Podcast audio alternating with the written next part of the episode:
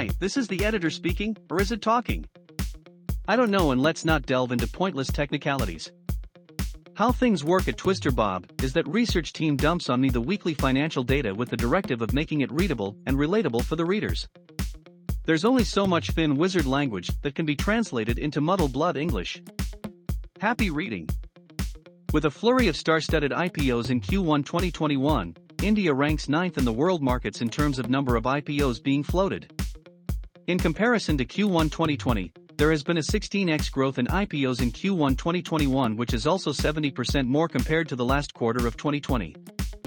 If this tenfold increase in IPOs wasn't enough to blow the minds, the total fund raised through these deals is close to a staggering $2.5 billion in Q1 2021 and approximate $2.3 billion in Q2 2021. With two quarters of 2021 behind us, let us take stock of the developments on the IPO front in the country. As of August 8, 2021, six IPO deals have been finalized with an estimated fund raised approximate $2 billion. A month and $2 billion into the quarter, we are still witnessing a plethora of companies filing their DRHP, draft red herring prospectus, which bring us to our main act, Nykaa, which plans to raise 4,000 crore INR through its IPO. In case you're not aware of Nykaa, and if this is actually the case, I'm inferring that you either lack a girlfriend or live under a rock. Nykaa is an omni-channel consumer tech platform with a diverse portfolio of beauty, personal care, and fashion products. I insisted that the team should explain what Nykaa does, and they copied and pasted their way to a Wikipedia, definition not before inserting a borderline sexist joke. But it's alright. We, anyways, aren't too famous to be cancelled. In case you didn't like the above explanation, Nykaa is an e-commerce platform for fashion products. Let's take a look at their financials. Unicorn startup refers to a private company valued at or over $1 billion because just like the mythical creature, the statistical rarity of such a successful business venture is improbable, but not impossible. This is one of the rare unicorns getting listed with a profit in their profit and loss account, so we can safely say that the PAT is fat, pretty hot and tempting. Research team trying to be funny and relevant at the same time. LOL. The revenue growth for 2020 and 2021 is 60% and 40%, respectively. One might argue that it's just been a year since they've been in the green, but boy, oh boy, they have been EBITDA positive since 2017. But it's not just about the profitability, right?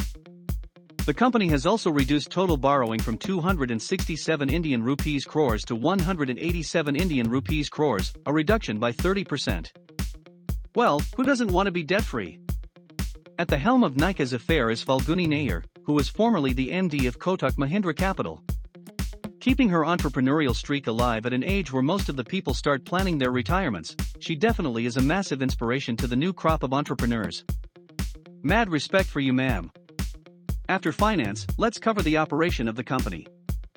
In 2021, 86% of the GMV came from online channels, and the rest, 14%, came from the 73 Nykaa stores located in 38 cities in India.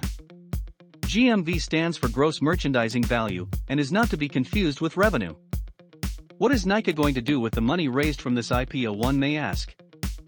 Well, the funds will be utilized to open new offline stores, further reducing the company's debt burden by 130 crores, increasing advertisement and brand visibility by 200 crores, and investing in subsidiaries. These subsidiaries include Nykaa Cosmetic, Kay Beauty, a joint venture between Katrina Kaif and Nykaa, and Nykaa Naturals. As they say, all sugary relationships often end up with diabetes. Allow me to give some 100% fresh Twister Bob insight to you all. 1. While the 4,000 Indian rupees crore might look staggering to you, you should also note that most of the money will go to the existing shareholders for their exit from the company, Sanjay Nayar, TPG Lighthouse and Sunil Munjal. The amount which will be invested in the operations of the business is 525 Indian rupees crore. 2. The GMV growth attributed to Tier 2 and Tier 3 cities is 64%, which can quickly be countered by the cheaper alternatives available as the growth primarily came from the unavailability of unbranded options during the times of COVID-19.